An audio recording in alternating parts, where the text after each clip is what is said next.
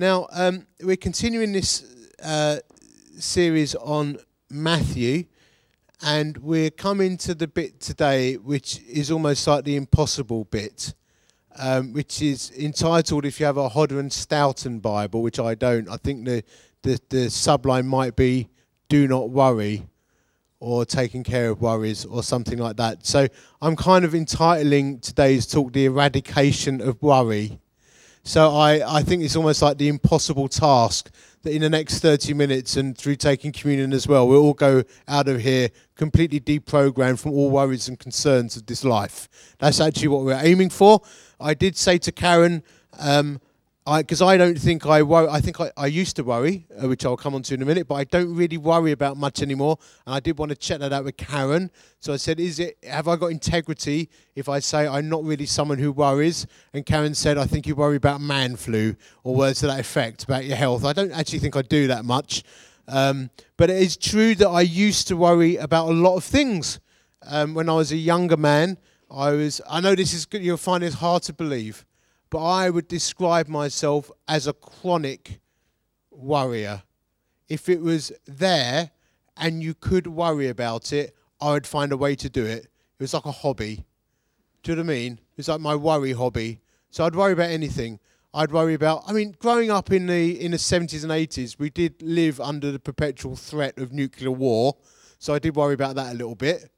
And then I sort of processed that one by thinking, well, actually, if a nuclear bomb did go off, I wouldn't really know about it anyway, so I didn't worry about that one anymore. But I'd worry about nuclear war, I'd worry about death, I'd worry about my appearance, I'd worry about where, what my friends thought about me. I'd certainly, that would be a bit of a thing. Um, I'd worry about um, money, I'd worry about um, my sister, I'd worry about my dog dying. I mean, if it was there, I'd worry about it and that's gone. But it was, to be honest with you, excruciating for me when I was a younger man. I can even remember lying in bed as a student at university worrying about a graduation ceremony and would I make it and how would that go a year before it even happened. I know it sounds complete. I think I was going mad. I, I, I honestly say to you, over 20 years ago, I was, I was quite a chronic worrier. And you would not necessarily know that by looking at the outward man, but internally, I'd be quite churned up. And I'm going to give you the secret today to overcoming that within half an hour.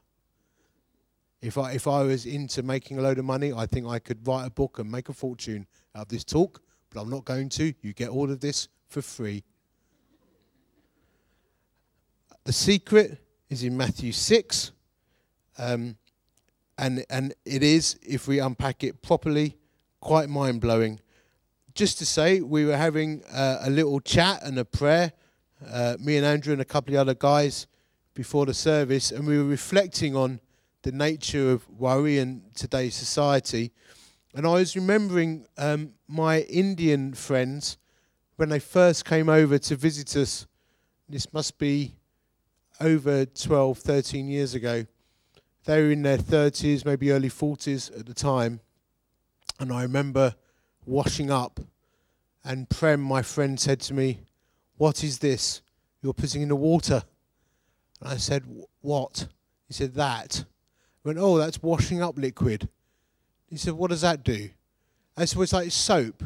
It helps get the grease off things and it can kill germs and stuff. And he went, Really? And I said, Yes. Never seen it before. Never seen washing up liquid. He said, Oh, we don't do that. We just have water.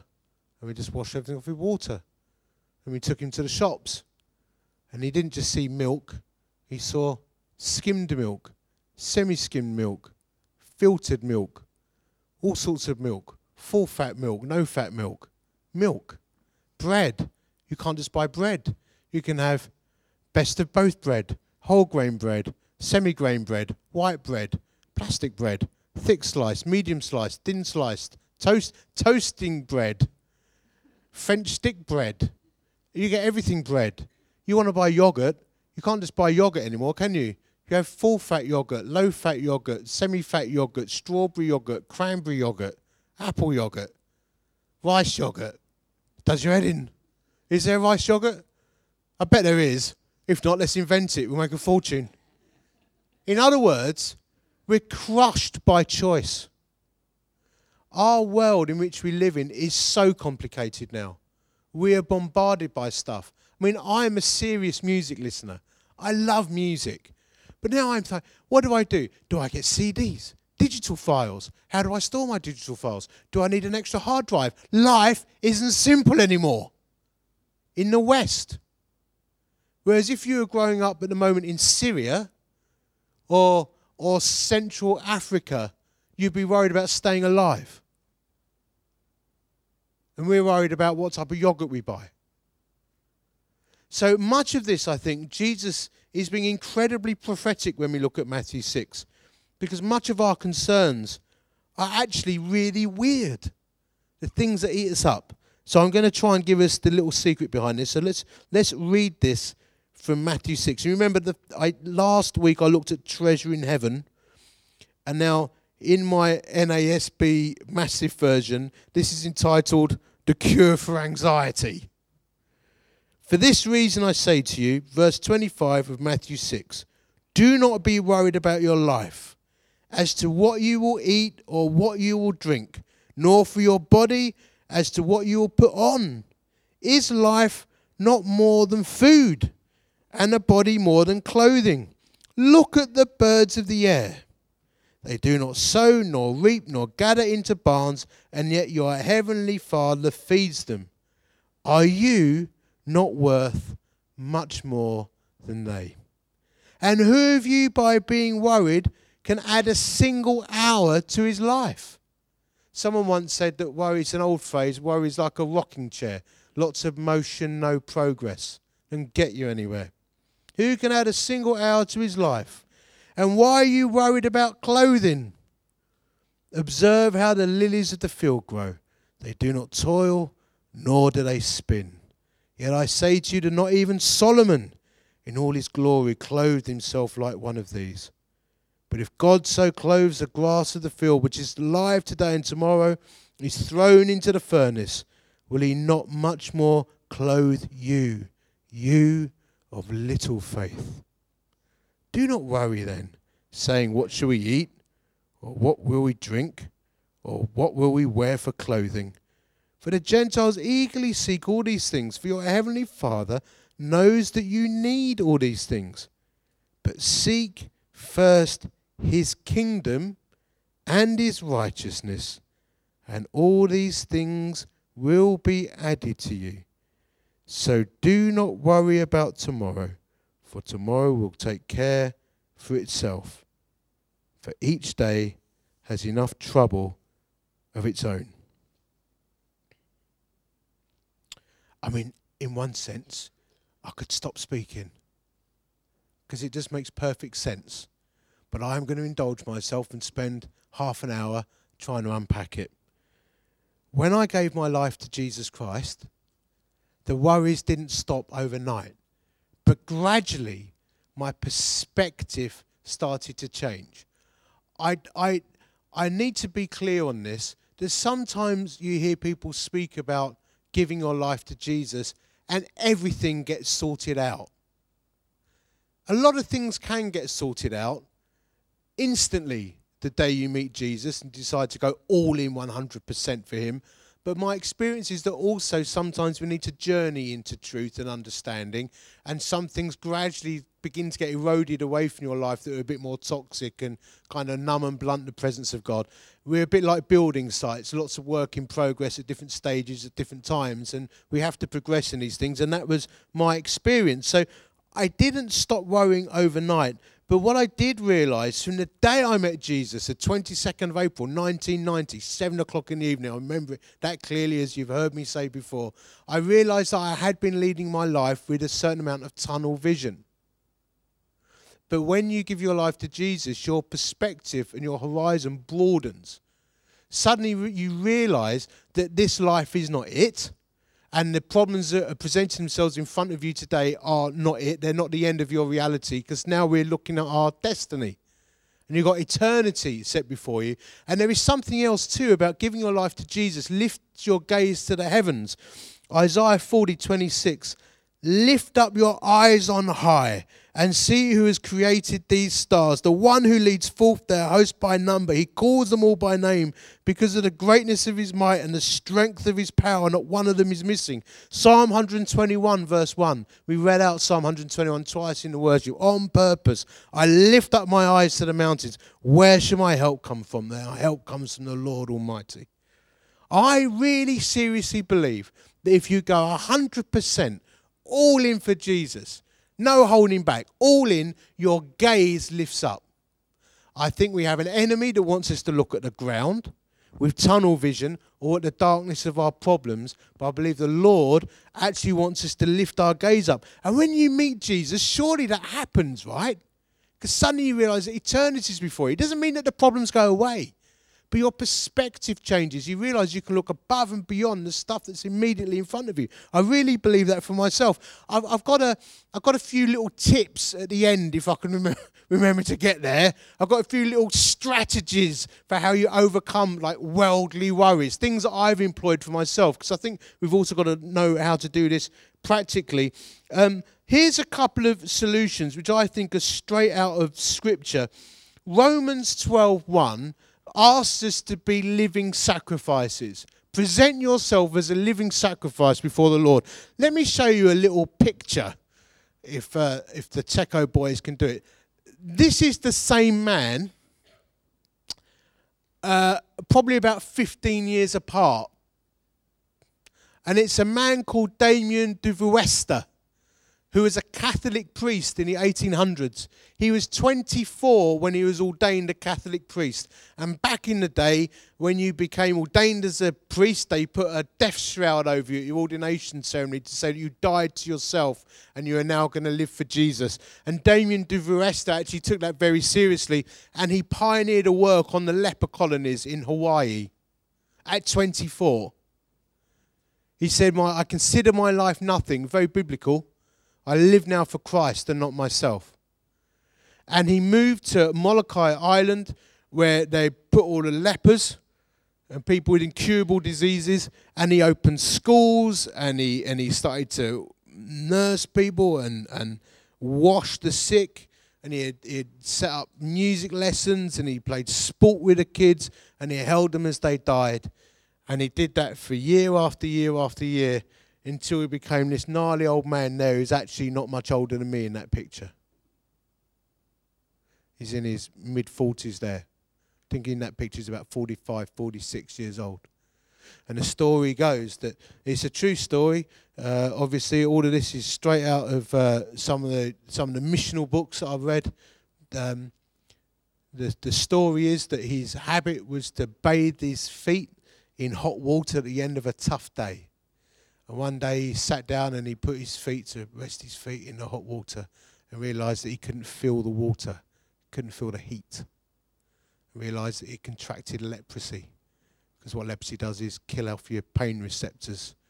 That's why they get all these horrific injuries. They've got no way of, you know, understanding what they're touching or, you know, when things burn you, they can feel it. So you get all, all these horrific injuries.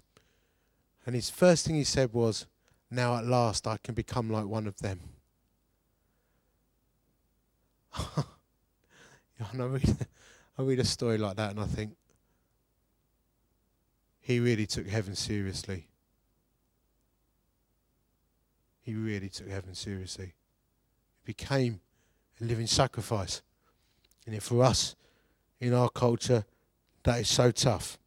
But I do believe that when you truly give your life to Christ and you're going 100%, we have to keep coming back to this.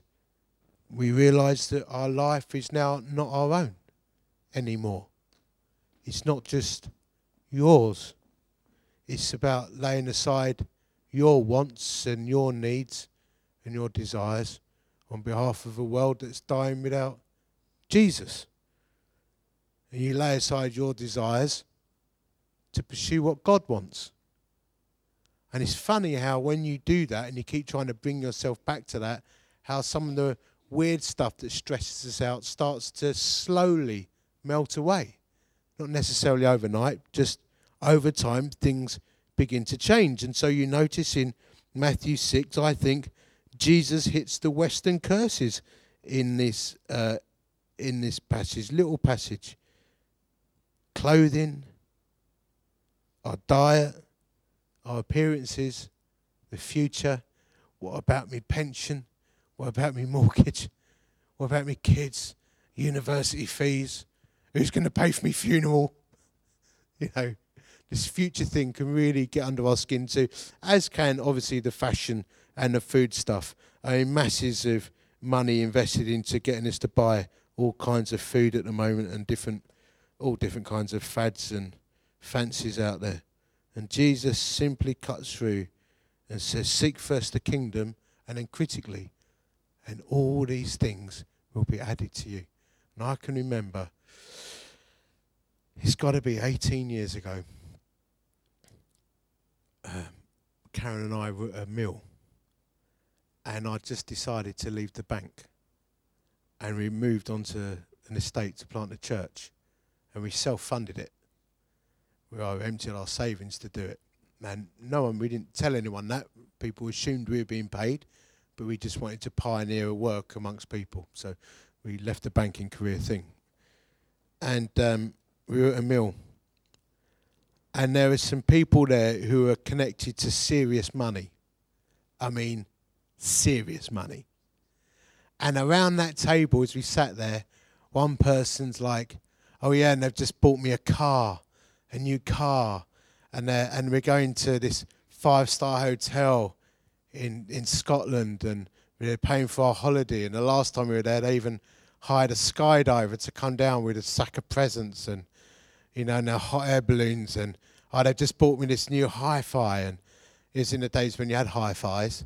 For those who are younger, that was a stack of equipment that used to have a record disc on it, which is like a plastic vinyl thing that used to play music. It was brilliant. And and they'll make a comeback. They're making a comeback. And and and they were going on and on and on. And I'm sitting there in this at this meal going just got a new car, have you? Like my inner man's going, just got a new car, have you? Well, I've got to sell mine. I've got to sell mine to put food on my table. You know, so I was getting really like inside. I was going, "Oh, you seen Lord of the Rings?" I was going all Gollumish. Like, I like, I can hear a Gollum inside. No grace. It's really hacked off because I had just turned down as well this job where the bloke had said, I'll make you a millionaire by the time you're 30. Now I'm going, I can't even afford a Skoda. In the day, these are when Skodas were terrible. I think my arms did go like this in the meal.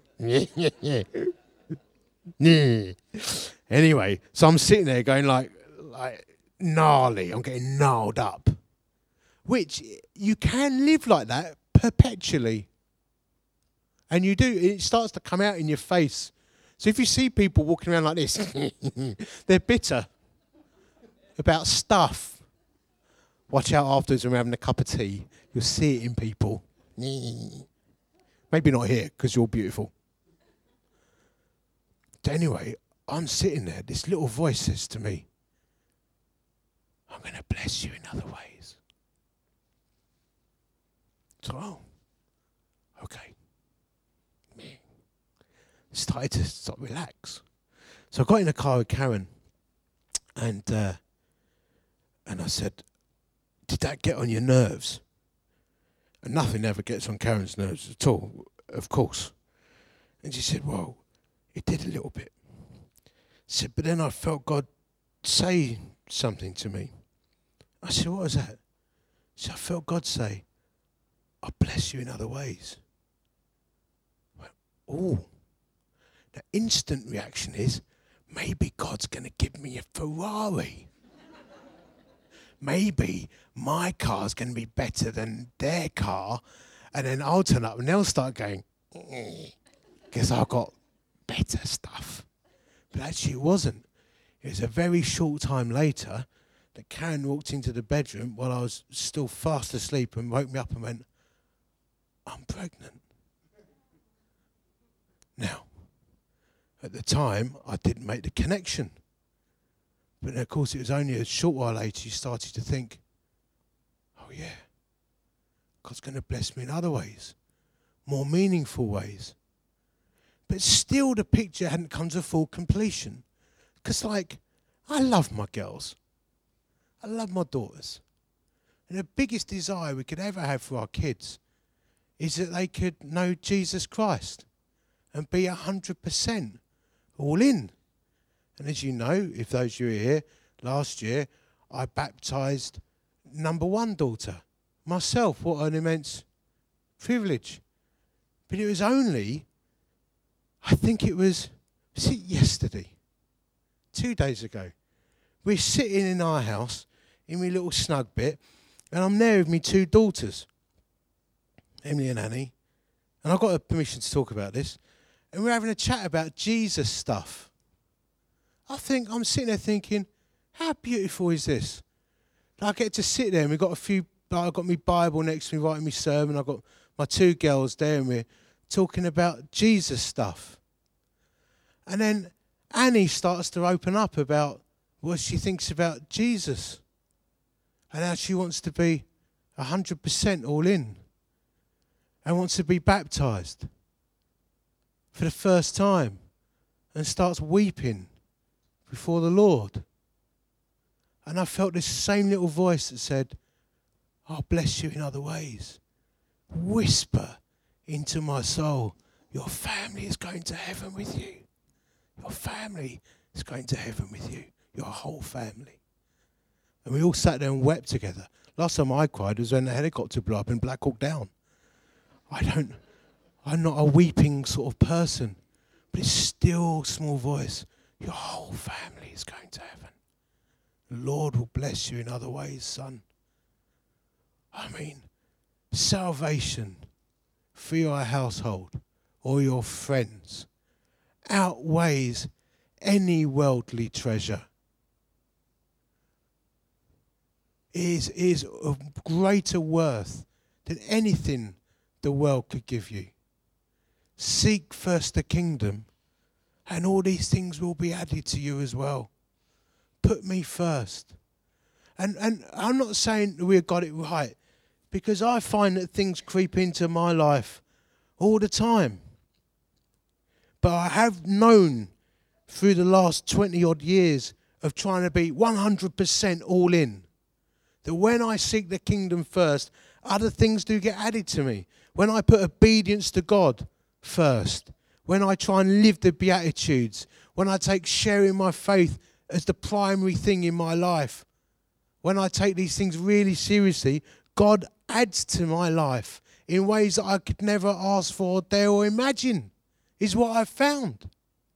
Even to the point when we when we first took our major leap of faith other than going into ministry. And we, we, we left our church. We had to end up in a church house. We couldn't afford a house. Then I took a job working for this mission agency that had no money. And I took a massive pay cut. We had to move across the country. And we didn't tell anyone about our financial situation. I didn't know how I was going to buy a house. But the Lord did bring to our attention a particular house that would be good for our family. We didn't know how we were going to get there. I got, and I never mentioned it to anyone. And I was financially on the edge to serve the Lord. On the edge. Really, it could have been meltdown time. And the phone went one day, and I picked it up, and it was a bloke called Charles. And he said, I've been praying for you. I said, oh, I appreciate that. He said, um, Do you need some money? I went, Yeah. He said, What for? Living in a house. He went, hmm. He said, How much do you need? I said, Well, quite a lot. He said, Well, what do you need, like now? I said, About 30 grand. And he went, Oh, wow. There's three of us who have been talking about you and want to back your ministry. And thought we'd help you buy a house and we were going to put 10 grand in each to buy a share of your house, like own the share. I went, oh, that's amazing.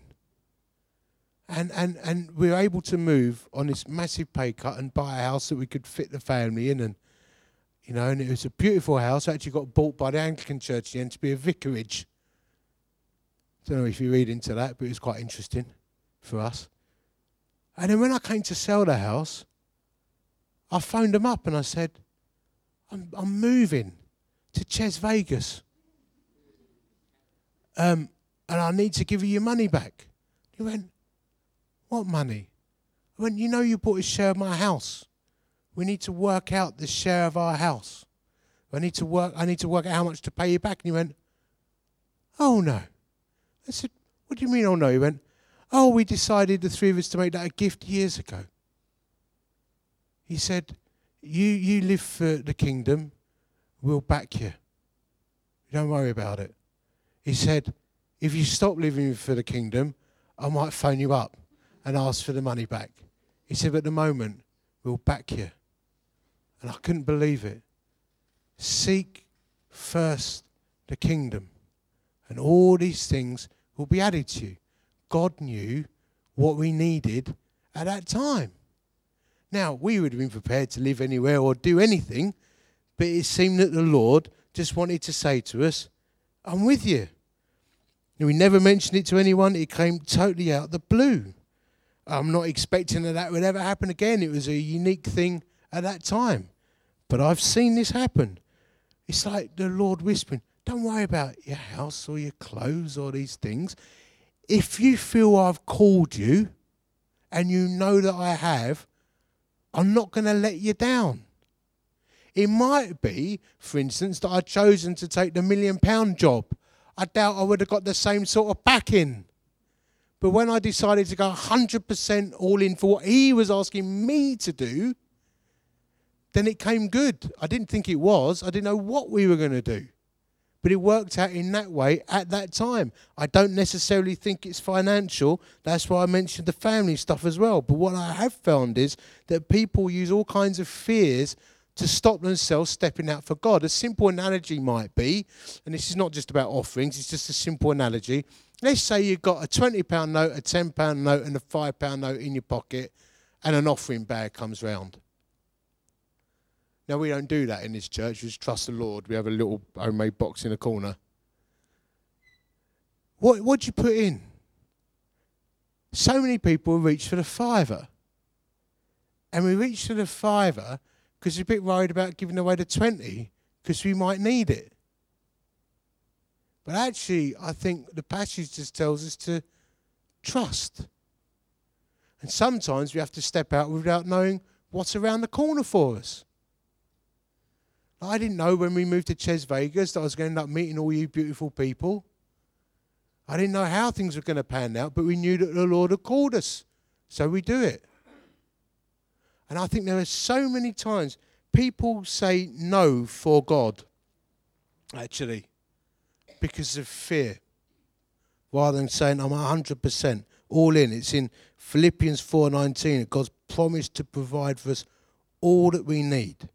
So I've got some simple questions and then some strategies. And then I thought we might try something different before we take communion and do a little bit of questions and answers.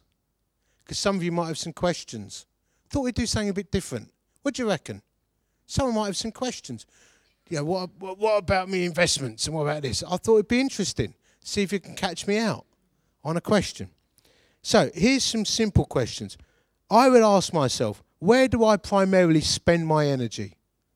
What do I primarily think about? Where do I put my money? What's my first thought when I've got a few quid? Um, I think God's idea of what we need is very different to our own, actually.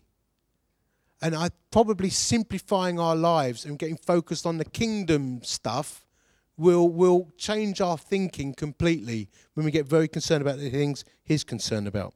Here's what I would do with my worries when I if I start to find worry creeping about my house or relationship or food or anything. Here's what I do. I give it to heaven. It's the first thing I do. If I've got a conflict at work or something's really stressing me out, I give it to heaven. I've actually said that to people before. I had a false accusation against me once. And I looked at the people who were doing it and I just said, they said, you seem very calm. So I've just given it to heaven. God will judge. That half unnerve people when you do that with confidence, especially when it's false. No, I don't worry about it anymore. I choose to trust God with the scenario. I give it to heaven, and if I have to vocalize that, then I will. I ask myself, will the stuff that I'm worrying about matter in a week? If yes, then I push it back. Will it matter in a month? If yes, then I push it back. Will it matter in a year? If yes, will it matter when I'm dead? And most of the time, it won't. And then I can park it. If the answer is yes and it keeps being yes, if it has, in other words, eternal consequences, then I'll deal with it. I choose to keep my mind on the bigger picture rather than on the minutiae of the worries that I've got. I look at where I'm trying to head to rather than the thing that's immediately in front of me. I find that often helps me. And I do try and put my mind on the kingdom picture first. Like, for instance, worrying about money when we're just getting called into ministry and a gnarly kind of thing happening around me. I'd, I'd rather at that point fix my mind on is the overall trajectory of my life going to be one that pleases God? And if it will, I trust Him, He'll provide everything else that I need. I worry about my kids and I do pray for them, but I don't worry about them loads because I know they're in God's hands. So I might give a bit of fatherly advice from time to time. But I do trust ultimately they're God's kids and I'm a custodian of them. It takes a lot of toxic worry off me because I know that God's spoken to me about them. So I don't worry about it so much. Keep your mind on the kingdom, and all these things will be added to you. I, I've noticed in church life that sometimes we don't even do the most minor gestures for God because of worry about the consequences. How about the impingement on my time or my finances and whereas we keep our mind on the kingdom narrative, those things do seem to just dissipate away.